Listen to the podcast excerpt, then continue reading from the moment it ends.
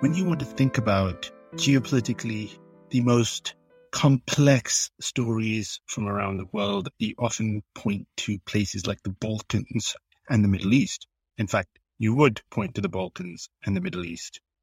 But are these problems, how old are they? Are they that old? Are these problems so old that they cannot be solved? Or are they actually kind of new? Well, let's take a look. First of all, where in the world is the Middle East? If you're in India, you refer to the place as West Asia. Some European countries call it the Near East. It's basically, in my view, Egypt, Israel, Lebanon, Syria, Iraq, Iran, and the entire Arabian Peninsula, including its biggest player, Saudi Arabia. It does not include, in my view, any of the Arabic speaking North African countries outside of Egypt. It may include some of Anatolia, but for my definition, I exclude Turkey completely. The entire region has seen empires come and go. Most recently, the American one has come and go. But the French, British, Persian, Arab, Roman, Egyptian, Sumerian, Babylonian, Judean, Akkadian, Assyrian, and any countless others over the millennia have come and gone. And we do need to talk in the thousands of years of human history for this region. It is believed that this region was the origin of advanced human settlements. The Middle East is, after all, the region that would then become the modus operandi for the next 5,000 plus plus plus years of human civilization. It all started in the Levant, on the Nile, in Anatolia, and the banks of the Tigris and Euphrates rivers.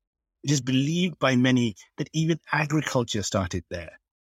So that region, the Middle East region, is the cradle of civilization. Just to jog your memory, in case you were not around all those years ago, the Romans were in the Middle East region before Christ. Christ was technically a rebel in the Roman Empire, and by many accounts, the Romans did not really like him. Once the Western Roman Empire fell in 476 AD, the Eastern Empire continued until 1453 AD, when the Ottoman Turks invaded and annexed Constantinople. Once the Ottomans picked up probably the greatest city in Europe at the time, they were also able to advance their empire a little bit up into Latin Christendom. Then they took southeastern Europe and a bit of the Balkans in particular. They also took on much of the Middle Eastern region. That empire, the Ottomans, and the occupation continued from then all the way up to World War One. That's 1914. To sum up, Romans and Persians and then Arabs and then Roman Byzantines and then the Ottoman Turks, in short, ultimately controlled much of this part of the world. If the natives had disagreements with one another, the empires kept a lid on it. What was the Cyprus Convention of 1878, you might ask? Well, I'm glad you asked, because the Cyprus Convention of the 4th of June, 1878 was a secret, top secret-ish agreement reached between Great Britain and the Ottoman Empire that granted administrative control of Cyprus to Britain in exchange for its support for the Ottomans during the Congress of Berlin. That said Congress of Berlin, 13th June to 13th July 1878, was a diplomatic conference to reorganize the states in the Balkan Peninsula after the Russo-Turkish War of 1877-78, which had been won by Russia against the Ottomans. Represented at the meeting were Europe's then six great powers, Russia, Great Britain, France, Austria-Hungary, Italy, and Germany. The Ottomans and four Balkan states, Greece, Serbia, Romania, and Montenegro, the Congress concluded with the signing of that Treaty of Berlin, replacing the preliminary Treaty of San Stefano that had been signed three months earlier. The leader of the Congress, German Chancellor Otto von Bismarck, sought to stabilize the Balkans, reduce the role of the defeated Ottoman Empire in the region, and balance the distinct interests of Britain, Russia, and Austria-Hungary. He also wanted to avoid domination of the Balkans by Russia or the formation of a greater Bulgaria and to keep Constantinople firmly in Ottoman hands. Under Bismarck, under Bismarck's influence, the Congress stripped the Ottomans of many of their European possessions, but refused to grant them to Russia and massively reduced the gains for Bulgaria. And you might be wondering why the Germans would want to do that. If so, think of it logically. It is all about balance of power geopolitics in Europe. You don't want somebody to become too powerful in the event that they could dominate you. Everyone should be somewhat mm-hmm. balanced and aligned in different ways. So it made complete sense to Bismarck and it made complete sense to the decision making of geopolitics and treaty making at the time. Those impacted territories of the Ottoman Empire were granted varying degrees of independence. Romania, for example, became fully independent of the Ottoman Turks though was forced to give part of Bessarabia to Russia and gained northern Dobruja. Serbia and Montenegro were also granted full independence but lost territory, with Austria-Hungary occupying the Sanjak region along with Bosnia and Herzegovina. Britain took possession of Cyprus, as I mentioned. Of the territory that remained within the Ottoman Empire, Bulgaria was made a semi-independent principality. Eastern Rumelia became a special administration and the region of Macedonia was returned to the Ottomans on condition of reforms to its governance. In the long term, the settlement led to rising tensions between Russia and Austria-Hungary and various disputes over nationalism in the Balkans. Grievances with the results of the Congress festered until they exploded in the First and Second Balkan Wars, 1912 and 1913, respectively. Continuing nationalism in the Balkans was one of the causes of the First World War outbreak in 1914. One incredibly famous saying attributed to Bismarck is, and I'm quoting him, one day the great European war will come out of some damned foolish thing in the Balkans, end quote. And Bismarck said that in 1888 26 years before the onset of the Great War. And you should know, hopefully, that the Great War was a result of an assassination attempt and actual assassination of the Archduke Ferdinand in the Balkans. So where are the Balkans? It's in southeastern Europe, and it includes much of Greece and Serbia, some of Croatia, Slovenia, Romania, Turkey, and even bits of Italy. Also includes all of Kosovo, Bulgaria, Montenegro, North Macedonia, Bosnia, and Albania. So there's a bunch of countries.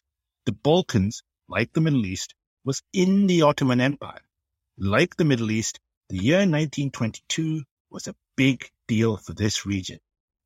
In 1922, the Ottoman Empire, an empire that started hundreds of years prior, the one that finally took the city of Constantinople. Yes, that Ottoman Empire, that one, it collapsed and fell. The fall of the Ottoman Empire began as early as the mid to late 1800s, confirming the Ottoman Empire at the turn of the century was known as the sick man of Europe. So what was going on and what prompted this sudden sort of decline in the Ottoman Empire? Well, one of the things was the Christian population of the empire, owing to their higher levels of education, started to pull ahead of the Muslim majority, leading to much resentment of the part of the latter. In 1861, there were 571 primary and 94 secondary schools for Ottoman Christians, with 140,000 pupils in total, a figure that vastly exceeded the number of Muslim children in school at the same time, who were further hindered by the amount of time spent learning Arabic and Islamic theology versus anything else. In turn, the higher education levels of the Christians allowed them to play a larger role in the economy.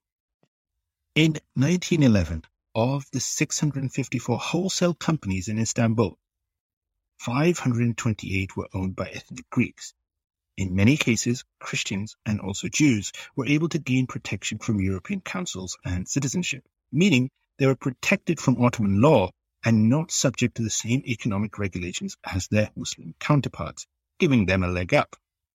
Then there was a Crimean War, Crimean War that lasted between 1853 and 1856 was part of a long-running contest between the major European powers for influence over territories of the declining Ottoman Empire. The financial burden of the war led the Ottoman state to issue foreign loans amounting to 5 million pounds sterling on the 4th of August 1854. The war caused an exodus of the Crimean Tatars, about 200,000 of whom moved to the Ottoman Empire in continuing waves of emigration towards the end of the Caucasian Wars. 90% of the Circassians were ethnically cleansed and exiled from their homelands in the Caucasus and fled to the Ottoman Empire, resulting in the settlement of 500,000 to 700,000 people in Turkey. Remember what I said earlier. The Ottomans are not spending much money on education, and that's going to bite them later. In addition to that, as the Ottoman state attempted to modernize or attempted to modernize its infrastructure and army in response to these outside threats, it also ended up opening itself up to a completely different kind of threat, the threat of the creditor. The Ottoman state, which had begun taking debt with the Crimean War, was forced to declare bankruptcy in 1875. By 1881, the Ottoman Empire agreed to have its debt controlled by an institution known as the Ottoman Public Debt Administration, a council of European men with presidency alternating between France and Britain. The body controlled swaths of the Ottoman economy and used its position to ensure that European capital continued to penetrate the empire, often to the, to the negativity of local Ottoman interests. As I'd mentioned earlier, and it may be worth mentioning again, British Prime Minister Benjamin Disraeli advocated for restoring the Ottoman ter- uh, territories on the Balkan Peninsula during the Congress of Berlin in return, yes, in return for aforementioned Cyprus.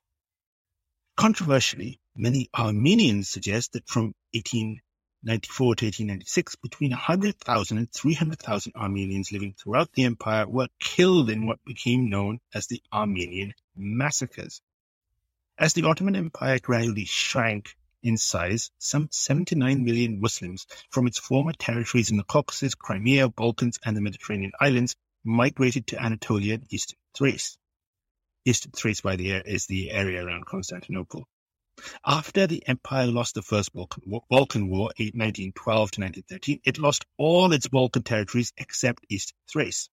This resulted in around 400,000 Muslims fleeing with the retreating Ottoman armies, with many dying from cholera brought by the soldiers, and with some 400,000 non-Muslims fleeing territories still under Ottoman Empire, in other words, going the other way. This dissolution of the empire coincided with what became known as the Second Constitutional Era, a moment of hope and promise established with the Young Turk Revolution.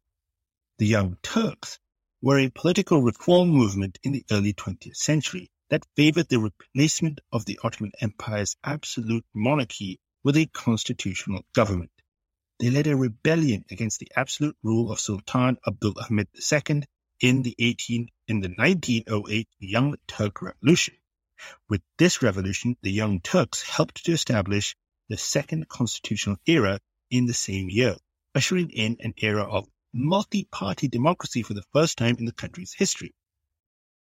The Constitution offered hope by freeing the empire's citizens to modernize the state's institutions, rejuvenate its strength, and enable it to hold its own against outside powers. Its guarantee of liberties promised to dissolve intercommunal tensions and transform the empire into a more harmonious place. Instead, this period became the story ultimately of the twilight of the struggle of this empire. Foreign powers, like the Austro-Hungarians, used this and gained territories such as Bosnia, while the Ottoman Turks were kindly losing territory to people like the Italians, and it ultimately lost all of its European territories in the Balkans in the 1912 to 1913 wars, the empire faced continuous unrest in the years leading up to World including the 31st March incidents and further coup attempts in 1912 and 1913. The Ottoman Empire ultimately entered World War I on the side of the Central Powers, who were ultimately defeated. In 1915, the Ottoman government and Kurdish tribes in the region started the extermination of its ethnic Armenian population, resulting in the death of up to 1.5 million Armenians in the Armenian genocide. This is hotly debated and contested by modern Turks, but is recognized by modern Armenians and other many other independent historians. The genocide, it is suggested, was carried out during and after World War I and implemented in two phases. The wholesale killing of the able-bodied male population through massacre and subjugation of army conscripts to forced labor, followed by the deportation of women, children, and the elderly and infirm on death marches leading to the Syrian desert. Driven forward by military escorts, the deportees were deprived of food and water and subjected to periodic robbery, rape, and systematic massacre. Large-scale massacres were also committed against the empire's Greek and Assyrian minorities as part of the same campaign of ethnic cleansing. Once again, this is hotly contested by modern Turks. The Arab Revolt began in 1916 with British support. It turned the tide against the Ottomans on the Middle Eastern front, where they seemed to have the upper hand during the first two years of the war. That's the First World War. On the basis of the McMahon Hussein correspondence, an agreement between the British government and Hussein bin Ali, Sharif of Mecca, was a revolt that officially started in Mecca on the 10th of June 1916. The Arab nationalist goal was to create a single unified and independent Arab state, stretching from Aleppo to Aden, which is Syria to Yemen, which the British had promised to recognize. The Sharifian army, led by Hussein and the Hashemites with military backing from the British Egyptian Expeditionary Force, successfully fought and expelled the Ottoman military presence from much of the Hijaz and Transjordan. The rebellion eventually took Damascus and set up a short-lived monarchy led by Faisal, a son of Hussein. Following the Sykes-Picot Agreement, the Middle East was later partitioned by the British and French into mandate territories. There was no unified Arab state, much to the anger of many Arab nationalists. Defeated on every front, the Ottoman Empire signed the Armistice of Mudros on the 30th of October, 1918. Constantinople was occupied by combined British, French, Italian, and Greek forces. In fact, it was the first time foreign occupation happened in Constantinople since it fell to the Ottoman Turks in 1453. In May 1919, Greece also took control of the area around Smyrna. The partition of the Ottoman Empire was finalized under the terms of the 1920 Treaty of Sevres. This treaty, as designed in the Conference of London, allowed the Sultan to retain his position and title. The status of Anatolia, however, was problematic given the occupied forces. There arose a nationalist opposition in the Turkish national movement. It won the Turkish War of Independence that started in 1919 and ended in 1923. It started under the leadership of Mustafa Kemal, later given the name Ataturk. The Sultanate was abolished on the 1st of November 1922 and the last Sultan, Mehmed VI, resigned or left the country, abdicated 17th November 1922, and he had only reigned about four years, 1918 to 1922. The Republic of Turkey was established in its place on the 29th of October 1923 in the new capital city of Ankara. Caliphate was abolished on the 3rd of March 1924. The partitioning was planned in several agreements made by the Allied powers early in the course of World War I, most notably the Sykes-Picot Agreement, after the Ottoman Empire had joined the Ottoman-German alliance status. A huge group of territories and peoples that formerly consisted of the Ottoman Empire was ultimately divided into several new states. The Ottoman Empire had been the leading Islamic state in geopolitical, cultural, and ideological terms. The partitioning of the Ottoman Empire after the war led to the domination of the Middle East by Western powers such as Britain and France, and saw the creation of the modern Arab world as we know it today and the Republic of Turkey. Resistance to the influence of these powers came from the Turkish national movement, but did not become widespread in the other post-Ottoman states until the period of rapid decolonization, which was well after World War II. The sometimes violent creation of protectorates in Iraq and Palestine and the proposed division of Syria along communal lines is thought to have been a part of the larger strategy of making sure tensions in the Middle East persist, thus necessitating the role of Western, Western colonial powers, which at the time was Britain and France, and later the Americans. And they would allow these powers to act as permanent peace brokers and arms suppliers. A League of Nations mandate granted the French mandate for Syria and the Lebanon the British mandate for Mesopotamia that later became Iraq, and the British mandate for the Palestine, which was later divided into Mandatory Palestine and the Emirate of Transjordan. The Ottoman Empire's possessions in the Arabian Peninsula became the Kingdom of Hijaz. Then there was the Kingdom of Yemen and British protectorates of Kuwait, Bahrain, and Qatar that ultimately all became later states of the Persian Gulf. After the Ottoman Empire ultimately collapsed, and ultimately completely collapsed, its representatives signed the Treaty of Seville in 1920, which would have partitioned much of the territory of present-day Turkey amongst France, the UK, Greece, and Italy. The Turkish Wars of Independence forced the Western European powers to turn to the negotiating table before the treaty could be ratified. Soon, treaties were struck across the board between, say, the Republic of Turkey, the Kingdom of Iraq, and the British and the French, and all kinds of other countries, including Italy and Russia. In short, things were about to get messy, but the writing on the wall was only on the side of the Western powers because they obviously expected it to get really, really messy and, of course, take some benefit out of it. Anyhow, moving on to something else, which was the Balfour Declaration. The Balfour Declaration encouraged the international Zionist movement to push for a Jewish homeland in Palestine. The Balfour Declaration is very, very important. It will help you understand how the Middle East became the cauldron that it currently is.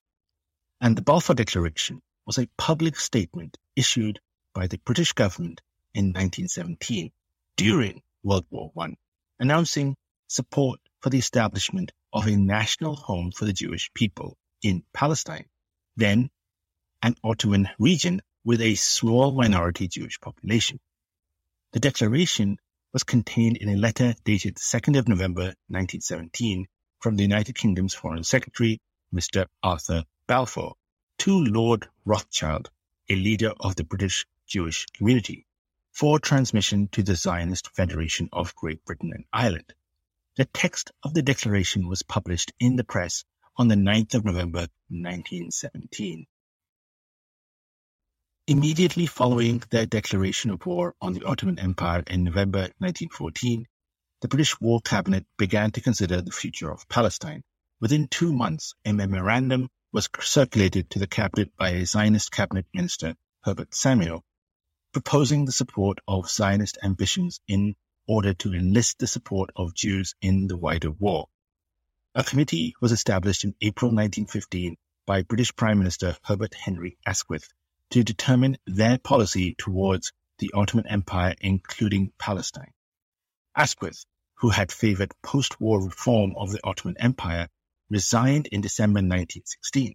His replacement, David Lloyd George, favored partition of the empire. The first negotiations between the British and the Zionists took place at a conference on the 7th of February 1917 that included Sir Mark Sykes and the Zionist leadership. Subsequent discussions led to Balfour's request on the 19th of June that Rothschild and Chaim Weizmann submit a draft of a public declaration. Further drafts were discussed by the British Cabinet during September and October with input from Zionist and anti-Zionist Jews, but with no representation from the local population of Palestine. By late 1917, in the lead up to the Balfour Declaration, the wider war had reached a stalemate, with two of Britain's allies not fully engaged. The United States had yet to suffer a casualty, and the Russians were in the midst of a revolution with the Bolsheviks taking over the government and had pretty much pulled out of the war. A stalemate in southern Palestine was broken by the Battle of Beersheba on the 31st of October 1917. The release of the final declaration was authorized on the 31st of October. The preceding cabinet discussion had referenced perceived propaganda benefits amongst the worldwide Jewish community for the Allied war effort. The original letter from Balfour to Rothschild, the declaration reads, and I'm going to quote, His Majesty's government view with favor the establishment in Palestine of a national home for the Jewish people and will use their best endeavors to facilitate the achievement of this object, it being clearly understood that nothing shall be done which may prejudice the civil and religious rights of existing non-Jewish communities in Palestine, or the rights and political status enjoyed by Jews in any other country. End quote. And that, ladies and gentlemen, is the Balfour Declaration. So there you are. How the lines in the sand and lines in the soil of the Balkans and the Middle East were drawn how the Ottoman Empire's fall and its carving up by the big European powers set the stage for the period between 1922 and the rapid decolonization of European powers after World War II. Ultimately, it set in motion the events that shaped the Balkans and the Middle Eastern regions of the world for generations. I also think that it's easy to blame the British or blame the French or blame the Ottomans or blame the Zionists the historical narrative is there not to pin blame, but to make sense of past events to understand modern situations. The biggest takeaway you all must have on this is that the challenges in the Balkans and the Middle East are not old. No, they are not thousands of years old. They're about a hundred years old. They are recent. Regardless of who you may be or who you may support or not support, these are very recent events what we think of as the modern Middle East at the time of this podcast in 2022, just a hundred years ago, all this was going on. That's it. A blip in the space-time continuum and a minor blip if you consider the length of the existence of the Roman, Persian, Ottoman, and other empires. You may feel, for example, that Israel was always there, or Palestine was always there, and somebody else came and took their land or whatnot.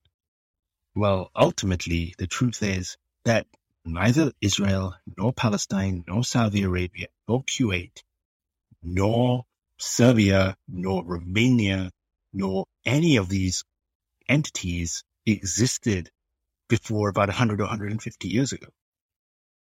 That makes them pretty damn recent, does it not? So these challenges that we're facing are not ancient. They are recent. If you think the Middle East and the Balkans are a cauldron, then they're a creation of recent modern times. They're not a creation of ancient times. The ancient or anything older than 100 years is used as a pretext in order to justify the modern issues. What is less in dispute are that these civilizations and these cultures have existed for thousands and thousands of years. That much we know from history. But these nation states, and remember, nation states are a European creation ultimately. These nation states came to existence only a few decades ago. The objective of this is not to dive into the rights and wrongs and the challenges faced by these ethnicities and their dislike for one another or, or hatred for neighbors, etc. This is not that at all. All I'm trying to do here is to outline how historically recent these issues are. How the Ottoman Empire and previous empires before it ruled over these areas, and it was the ultimate breakdown of the Ottoman Empire that resulted in the fractured Middle East and Balkans that happened over the last, I would say, 100 odd years to from 1922 to 2022. So that you can then decide for yourself, how can then we think about the future or the present? And given that we're talking about a rather hot potato topic, well, last point that I'd like to make is that nobody has a veto on the truth because there is no such thing as a truth. There are only narratives, stories, propaganda, stuff people remember, that what they think they remember, and other stuff that's just plainly made up. Unfortunately, truth doesn't exist. It doesn't exist in any society, let alone the Balkans and the Middle East. A big thank you again for taking the time out to listen to the podcast. Please make sure to like, subscribe, and comment on your podcast platform of choice. And until next time, thank you so very much.